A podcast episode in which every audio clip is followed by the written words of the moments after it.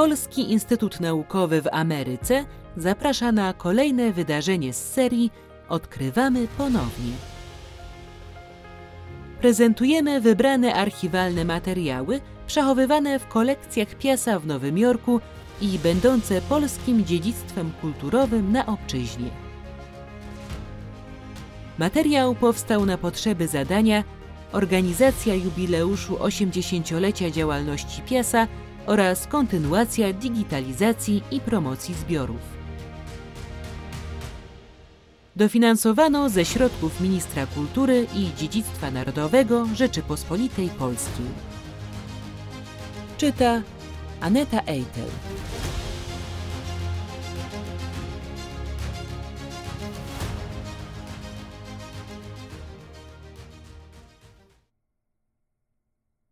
Jan Lechoń Ostatnie dni Warszawy Z myślą o tym dniu składy armii napełniły się wykradzioną Niemcom, kupioną od nich lub tajemnie sporządzoną przez Polaków bronią. Pod okiem wroga urósł ten największy w dziejach tajny arsenał, z którego dzisiaj żołnierze Armii Krajowej dostaną wreszcie karabiny maszynowe, karabiny i ręczne granaty. Sygnał. Dzisiaj o piątej. W ostatniej chwili ten i ów dostaje jeszcze rewolwer. Żołnierze Armii Krajowej w szyku bojowym formują się w oddziały, przepasują ręce czerwono-białymi opaskami i w pełnej Niemców w Warszawie idą na wyznaczone przez sztab pozycje. Wszyscy są już na posterunkach z bronią w ręku, czekając z zapartym tchem upragnionego hasła do walki. Wszyscy przyszli na wyznaczone pozycje w czasie największego ruchu w mieście, na oczach gęsto krążących niemieckich patroli. Dowództwo armii wiedziało z praktyki podziemnej walki, że największe ryzyko często najbardziej się opłaca. Wśród zewsząd czyhających niebezpieczeństw, pod groźbą tortur, żołnierze ci po lasach i odludnych miejscach zaprawiali się do walki. Wszystko to było przygotowaniem do tej chwili, która ma teraz nastąpić. W całym mieście jest teraz cisza. Cisza przed burzą. Warszawa sama zrzuci jarzmo niemieckie. Godzina piąta po południu. I w jednej chwili cała Warszawa rozebrzmiała odgłosem strzałów. Ze wszystkich domów wysypują się polscy żołnierze i na całej przestrzeni miasta atakują niczego nie spodziewających się Niemców. Ruiny wrześniowe dobrze kryją przemykających się powstańców. Krew pomordowanych Polaków woła o zemstę. Godzina tej zemsty wybiła. Na placu teatralnym w tej chwili zabrzmiało niemieckie działo. Żadna depesza nie dobiegnie tak szybko, jak ten mały żołnierzyk warszawski. Ciężarówki, tramwaje stoją tak, jak je zastał wybuch powstania. W tej chwili Warszawa jakby wymarła. Kto nie walczy lub nie pomaga wojsku, nie ma teraz co robić na ulicy. Ale oto z innej strony bucha łuna pożaru. Płoną domy zapalone od pocisków niemieckich. Te wywrócone tramwaje to ślad burzy, która teraz przeszła przez miasto. Naprawdę tego dnia zmartwychwstała armia polska. Nad każdym ruchem wyszłego z podziemia wojska czuwa mózg dowódców cywilnych i wojskowych. Oni to, narażając się każdej chwili na śmierć męczeńską, kierowali cztery lata niebywałym oporem Polaków. Oprócz niewielu, imiona ich są nieznane, jak nieznane są ich mogiły. Ale ich czyny, ich ofiara zapisane są na zawsze w sercach narodu. Radio swojego wyrobu, wypróbowane w podziemnej robocie, posyła teraz do Londynu wezwania o pomoc, o przyspieszenie ataku rosyjskiego. Ale Rokossowski odmawia wszelkiego kontaktu z powstaniem i armia sowiecka nie puszcza samolotów z zachodu do Warszawy. Co chwila krzyżują się raporty telefoniczne, meldunki, idą rozkazy do rozrzuconych po całym mieście oddziałów. Żołnierze polscy zjawiają się na balkonach zdobytych domów. Są już w każdym niemal domu. Zwycięstwo. Sztandar polski po czterech latach niewoli zjawia się na barykadach, na domach prywatnych, na publicznych gmachach. Deszcz wolności przenika całe miasto. Z murów Warszawy plakaty wzywają pod broń wszystkich, którzy są zdolni ją unieść. Czerwony Krzyż bez wytchnienia pełni swoją dobroczynną służbę. Plac teatralny, który patrzył już na tragedię września, teraz znów jest polem wielkiej bitwy. Jest sceną, na której gra się dramat potężniejszy niż wszystkie te, które kiedykolwiek przedstawione były w tych teatrach. Naród wciąż naprzód. Niemieckie bunkry nie mogą oprzeć się atakowi Polaków. Każdy żołnierz czuje, że od niego też zależy los powstania. Prudential, świadek krwawego września, stoi w nowym ogniu, w nowej krwawej łunie. Tank niemiecki, niezdolny już do walki, będzie doskonały jako barykada. Jeńcy niemieccy to radosny widok nieznany dotąd Warszawie. Jakże butne jeszcze wczoraj były ich twarze. Czuli się oni panami życia i śmierci w Warszawie i każde spotkanie z nimi groziło naprawdę śmiercią. Opuściła ich już nadzieja zwycięstwa. Myślą o popełnionych w Polsce zbrodniach i myśl ta budzi w nich niepokój ukazujący się na ich twarzach. Widać wśród nich zarówno starych, jak i dzieci, ostatnie rezerwy dogorywającej niemieckiej potęgi. Polacy patrzą na nich jako na widomy znak, że każda zbrodnia musi ponieść w końcu karę i każda przemoc w końcu będzie złamana. Coraz nowe szeregi, uzbrojone coraz lepiej, zastępują tych, co padli. W tej walce nie ma żadnego frontu. Każdy dom jest pozycją i wszędzie Niemcy się bronią. Trzeba ich teraz wykurzyć z tej bramy. A teraz po drabinie. Szybko, chłopcy, dostaniemy ich, zanim się spostrzegą. To wcale nie Niemcy. To tylko niemieckie płaszcze. To nasi, którzy będą z góry prażyć Niemców. Ranni znaczą każdy krok zdobytego przez Polaków terenu i trzeba dobrze uważać na tych, którzy kręcą się po mieście. Każdy zdradzony sekret może kosztować życie tysięcy. Te dziury w murach to jedyny sposób, aby nawiązać łączność między poszczególnymi dzielnicami. To w wielu wypadkach jedyna teraz droga walczącej polskiej armii. Całe miasto w parę dni stało się siecią takich tuneli. Huk armat coraz się wzmaga.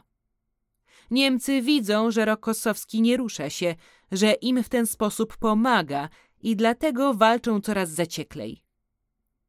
Centrale telefonów trzeba zdobywać, wykłuwając Niemca po Niemcu. Ale w końcu Cedergren jest nasz. Telefony są w ruchu. Nasza łączność natychmiast zaczyna działać. Od razu naprawia się sprzęt, zakłada kable. Po 48 godzinach trzy czwarte Warszawy jest w rękach polskich. Patrzcie, to Marysia Górczyńska, znana wam z tylu filmów. Tłumiony przez niewolę, bucha teraz cudowny humor Warszawy. Zdrowy śmiech wita pojawienie się tej krwawej kukły, która przez tyle lat budziła przestrach i grozę. Za oknami huczą armaty, świszczą kule, ale Warszawa chce pełną piersią zakosztować wolności. Warszawa teraz właśnie jest naprawdę sobą i ze swym wspaniałym śmiechem na ustach bije się o wolność. Wszyscy chcą teraz, by razem dzielić radość, świętować powracającą wolność. Swobodnie rozbrzmiewają zakazane dotąd melodie. Melodie wesołe i melodie rzewne, układane w podziemiu i śpiewane dotąd po cichu. Ten młody skrzypek teraz może dopiero grać, co mu się podoba, co mu śpiewa w duszy. Uwolniona polska melodia budzi ukryte w duszach wspomnienia. I oto ze wszystkich piersi wybucha stara pieśń nigdy niepokonanej Warszawy, która tyle razy prowadziła ją do boju o wolność. Kto przeżyje, wolnym będzie. Kto umiera, wolnym już. Każdy chłopiec, każda dziewczyna w tej sali czują tragiczną prawdę tej pieśni, która jak przed stu laty łączy wszystkich przysięgą walki i wszyscy wierzą, że będzie tak naprawdę jak ta pieśń głosi. Kto przeżyje, wolnym będzie. Kto umiera, wolnym już. W każdej świetlicy pełno jest teraz czytających. Jak zakazana pieśń, tak i zabroniona książka polska wraca do Warszawy. Nie można nastarczyć z wypożyczaniem. Oto popioły, historia takich właśnie jak ten młodych Polaków. Ale są oczywiście i tacy, co po prostu rżną w karcięta. Ale cóż to za dywanik? To flaga, która parę dni temu jeszcze powiewała na ulicach Warszawy. I oto teraz leży, jak brudna szmata, na której bębnią marsza buty żołnierzy. A to ulubiona przez żołnierzy wycieraczka. Za chwilę może być nowy alarm, więc dobrze uspokoić się grając w szachy. Harmonijka to bardzo warszawski instrument. Śpij dobrze, dzielny żołnierzu. Niech cię Pan Bóg strzeże. A oto koncert amatorski wśród huku armat. Czerwony Krzyż ma coraz więcej i coraz trudniejszej roboty. Bo więc ciągną nowe oddziały. W coraz innych punktach idzie bitwa. I raz po raz ktoś pada i trzeba biec w ogień, bo każda chwila decyduje o życiu rannego. Chwała Bogu, przez cztery lata udało się przygotować tę pomoc, tak dziś niezbędną, a przede wszystkim wyćwiczono zastęp świetnie wyuczonych i odważnych jak żołnierze sanitariuszek. Składy podziemnej armii zebrały co się i skąd się dało lekarstw i narzędzi, których jeszcze na jakiś czas starczy. I tak samo jest teraz jeszcze pod dostatkiem bandaży, a poza tym robi się je na zapas z bielizny, którą wszyscy chętnie oddają dla Czerwonego Krzyża. Ale na jak długo tego wszystkiego starczy? Co będzie, jeśli Rokosowski nie ruszy? Jeśli wciąż będzie wstrzymywał pomoc zachodu? Ten zecer już nie musi kryć się i narażać życia. Epopeja podziemnej prasy już jest skończona. Ileż takich jak ta dziewczyna zecerek i zecerów zginęło na posterunkach. Ileż razy te zecernie rozbrzmiewały odgłosem strzałów, kiedy to drukarz polski walczącej drogo sprzedawał swe życie. Teraz karta odwróciła się, ale ta nowa jest także bojowa. Pisma Warszawy, choć jawnie roznoszone, są przecież pod gradem kul. Muszą one dotrzeć wszędzie i od razu. Żołnierz i całe miasto z utęsknieniem bowiem czekają dobrej wieści. Poczta Polska od razu działa tak sprawnie, jakby w ogóle nie przerywała swej pracy. Nawet dzieci pięcioletnie narażają się, roznosząc pod kulami listy. Ta dziewczynka naprawdę jest na służbie jako obserwator. Ta sala to po prostu wielkie krawieckie warsztaty armii. Szyje się tu nowe mundury, przerabia niemieckie. Kto jest za słaby, aby inaczej przysłużyć się powstaniu, pracuje tutaj. Uboga szwaczka warszawska i skromna matka rodziny przywykła sama sobie szyć w domu. Są szczęśliwe, że chociaż tak mogą dopomóc polskiemu wojsku. Patrzcie, jak wielka jest ta sala, jedna z wielu teraz takich w Warszawie. Stolica tak długo patrzała na nienawistne niemieckie mundury, że chce czym prędzej zapomnieć ich widoku. Trzeba zaraz przyszywać polskie biało-czerwone odznaki, a jednocześnie lecą jak liście z drzewa niewoli wstrętne odznaki wroga. Niemieckie mundury były solidnie zrobione i bardzo się teraz przydadzą. Baczność! Odlicz! Powstańcy to nie żadna partyzantka. To prawdziwa armia ćwiczona według najlepszych wzorów.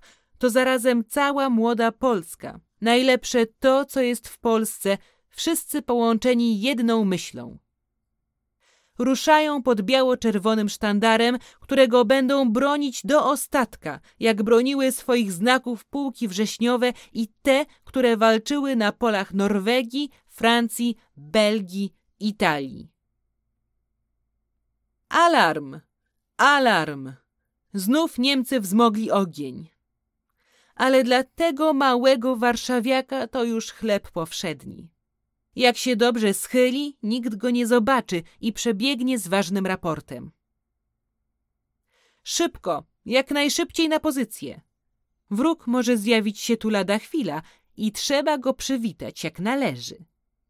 I bronić każdej bramy. Znów Prudential. O parę kroków stąd idzie właśnie zażarta walka o centralę pocztową. Żaden fotograf tam nie dotrze, ale ciągle suną nowe kolumny żołnierzy i nieulękłe sanitariuszki. Te samochody, do niedawna jeszcze niemieckie, są w ruchu dzień i noc bez przerwy. Ale wśród szalejącej śmierci Warszawa nie tylko żyje, ale myśli. I wciąż Rokosowski stoi w miejscu i wciąż nie przepuszcza samolotów z zachodu. A tymczasem wszyscy na i szybko na barykady. Trzeba skracać front i przenosić się do lepiej dających się obronić dzielnic. Nikt nie czeka, aż go zapędzi się do roboty. Wszyscy wylegli sami. Kto tylko może coś udźwignąć, utrzymać łopatę w ręku. Naprawdę cała Warszawa jest teraz na ulicy. Jedni taszczą jakieś stare sprzęty, im cięższe, tym lepsze, tym trudniej będzie je usunąć. Oto ciężki stary samochód, przy którym zajęta jest cała ekipa, a to jakaś stara wysłużona kareta. Zjawiają się jakieś kamienie wyrwane z bruku, czy przytaszczone nie wiedzieć skąd. Wszyscy pracują, kobiety tak samo jak mężczyźni. Pomysłowość z podziemnej walki teraz się przydaje. Kopie się doły i ziemię z nich kładzie się w skrzynki, które będą doskonałym umocnieniem barykad. Płyty chodników, jakieś rury tajemnicze, wszystko się przyda. A to co? To ni mniej, ni więcej, tylko portret krwawego Franka, który niedługo śmiercią w Norymberdze zapłaci za swoje zbrodnie. Cała Warszawa jest teraz jednym tunelem, przez który odbywa się nieustanny w obie strony ruch wojska i ludności. Te tunele oczywiście nie zawsze zabezpieczają od strzałów, ale dają cenne złudzenie bezpieczeństwa. I znów barykady, i znów scena jedna z wielu takich samych. Trzeba nie tylko samemu się ratować, ale i ratować innych bezbronnych. Do ofiar okrucieństwa niemieckiego przybywają polskie kobiety i dzieci przywiązane przez Niemców do czołgów i padające od polskich strzałów. Amunicji starczy tylko na parę dni. Robotnik pracuje dzień i noc. Powstańcy wciąż zdobywają broń, ale nic nie może wyrównać jej ubytku, a teraz właśnie trzeba myśleć o zapasach broni, bo walka zapowiada się na coraz dłuższą. Właśnie dzisiaj od strony Pragi zaległa głucha cisza. Armaty Rokossowskiego nagle milkną. Pierwszy spadochron amerykański. Właśnie w tej chwili. Dwanaście puszek na czterdzieści tysięcy walczących. Ale nareszcie coś. Jakaś pomoc, jakiś głos z zachodu. Piekarz warszawski, pan Edmund Bernatowicz, oczyszcza szyld z niemieckich napisów. Na razie pełno jeszcze jest mąki w jego piekarni. Armia przygotowała duże zapasy, później zdobyto bogate składy niemieckie i z tego teraz żyje Warszawa. Codziennie żołnierz i cywil dostają najlepszy w świecie czarny chleb warszawski. Rozdział żywności jest tak sprawny, że każdy jest obdzielony sprawiedliwie. Bracia Pakulscy to jak zawsze jeden z najbogatszych spichlerzy. Wszędzie w jadłodajniach przy rozdziale żywności widać uśmiechnięte twarze kobiet i dziewcząt warszawskich. W tej dzielnicy jest nie tylko chleb, ale na razie ile chcesz kartofli i mięsa. Obiad jest jeszcze z paru dań i zaczyna się od zupy, a kończy doskonałą kawą. Naturalnie, że są inne dzielnice, gdzie od razu brak jest żywności. To wszystko dzieje się równocześnie z wciąż i zaciekle toczącą się bitwą, gdzie śmierć czyha zarówno na żołnierzy, jak i na cywilów. Najważniejsze teraz to zatrzymać tanki niemieckie. Na to wysila się niezrównana pomysłowość Warszawy. Wszędzie pełno zasadzek i czujek.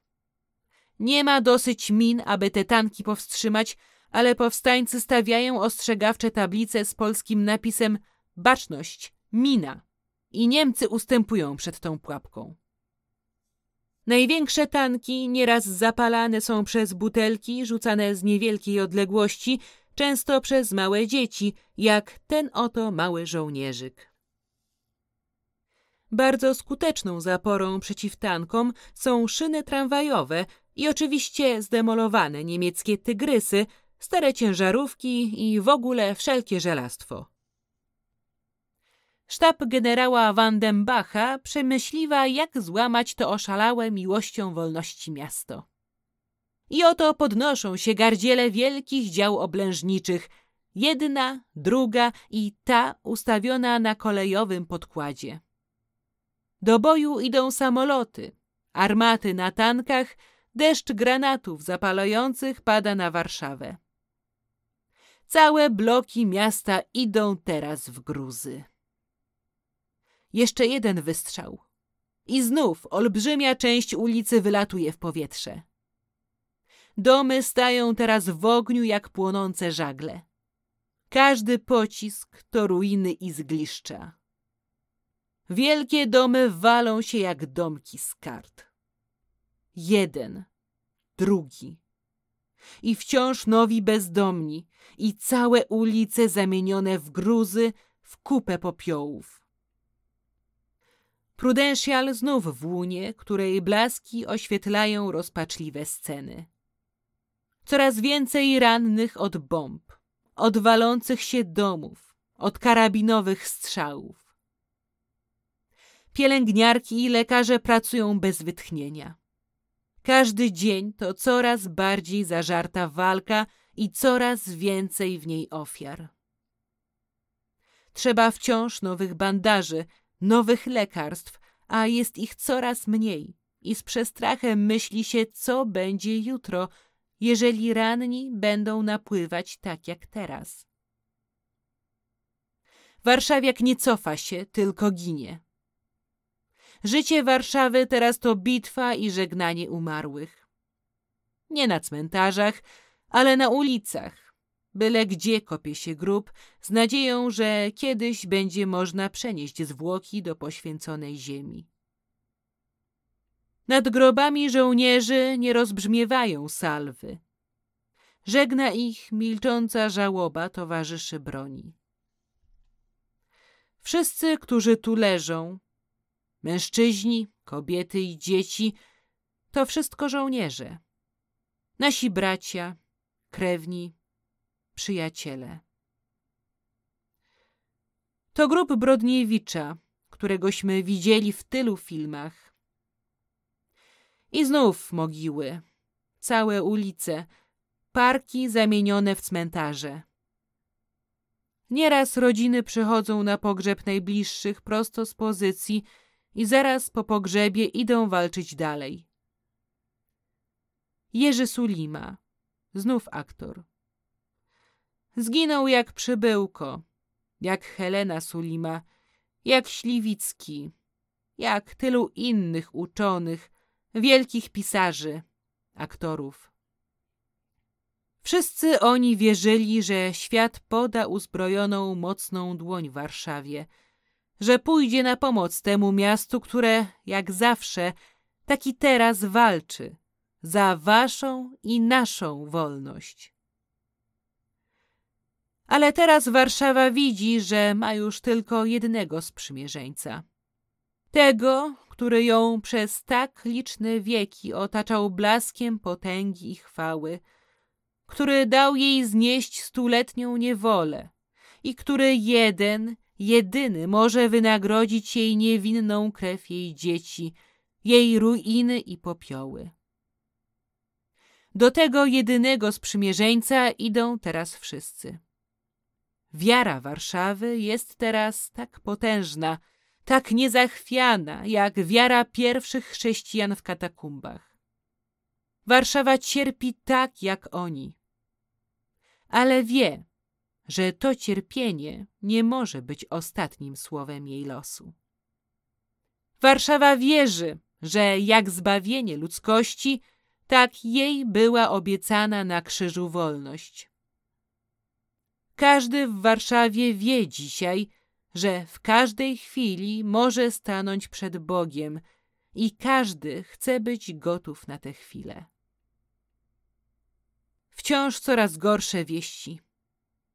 Dzisiaj właśnie sztab Armii Krajowej musiał opuścić wolę, a za nim wszyscy mieszkańcy uchodzą przed wrogiem na Stare Miasto. Powstanie warszawskie, którego bohaterstwo i tragedię ukazuje ten obraz, było czynem nie mającym równego wśród wydarzeń największej w dziejach wojny. Milionowe miasto, całe jak jeden żołnierz, powstało, aby zrzucić pęta niewoli powstało w słusznej nadziei, że potężna armia sowiecka, stojąca wtedy u bram Warszawy i mieniąca się obrońcą wolności, przyjdzie mu z pomocą. Ale Rosja sowiecka, jak w roku 1939, tak i wtedy sprzymierzyła się z tyranią przeciw wolności, dopomagając Niemcom do zniszczenia Warszawy przez dwa miesiące cała Warszawa. Mężczyźni, kobiety i dzieci, ludzie wszystkich stanów i wszystkich partii walczyli nieugięcie i samotnie przeciw bombowcom i ciężkim działom, przeciw całej potędze niemieckiej broni. Głusi na wszystkie podszepty, aby się poddać, wierni do śmierci sztandarowi waszej i naszej wolności – Ludzie ci właściwie nie złożyli nigdy broni. Warszawa padła dopiero wtedy, gdy już broni nie było, gdy nie było wody i żywności, gdy całe miasto zamienione zostało w kupę popiołów, pod którą legło 250 tysięcy Polaków. Historia będzie sądzić powstanie warszawskie według tych obiektywnych faktów. Będzie ona musiała oddać hołd bohaterstwu i poświęceniu, którym równych szukać by trzeba na najszczytniejszych kartach ludzkości. Stwierdzi ona, że powstanie warszawskie upadło, że Warszawa została spalona dlatego, że Rosja sowiecka chciała jej zagłady, że sowiecki marszałek Rokosowski działał wobec powstania nie jak sprzymierzeniec Zachodu, ale jak sojusznik nazistowskich Niemiec. Warszawa padła jako sprzymierzeniec Stanów Zjednoczonych i Wielkiej Brytanii. Jako sprzymierzonej stolicy należy jej się od świata wolności wyzwolenie. Jako prezydent Rzeczypospolitej Polskiej składam hołd wszystkim poległym na murach i ulicach Warszawy i wyrażam wiarę niezmożoną w wyzwolenie Warszawy i całej Polski. This content was created for the project, organization of the 80th anniversary of the Polish Institute of Arts and Sciences in America and continuation of digitalization and promotion of the collections. Co financed by the Ministry of Culture and National Heritage of the Republic of Poland.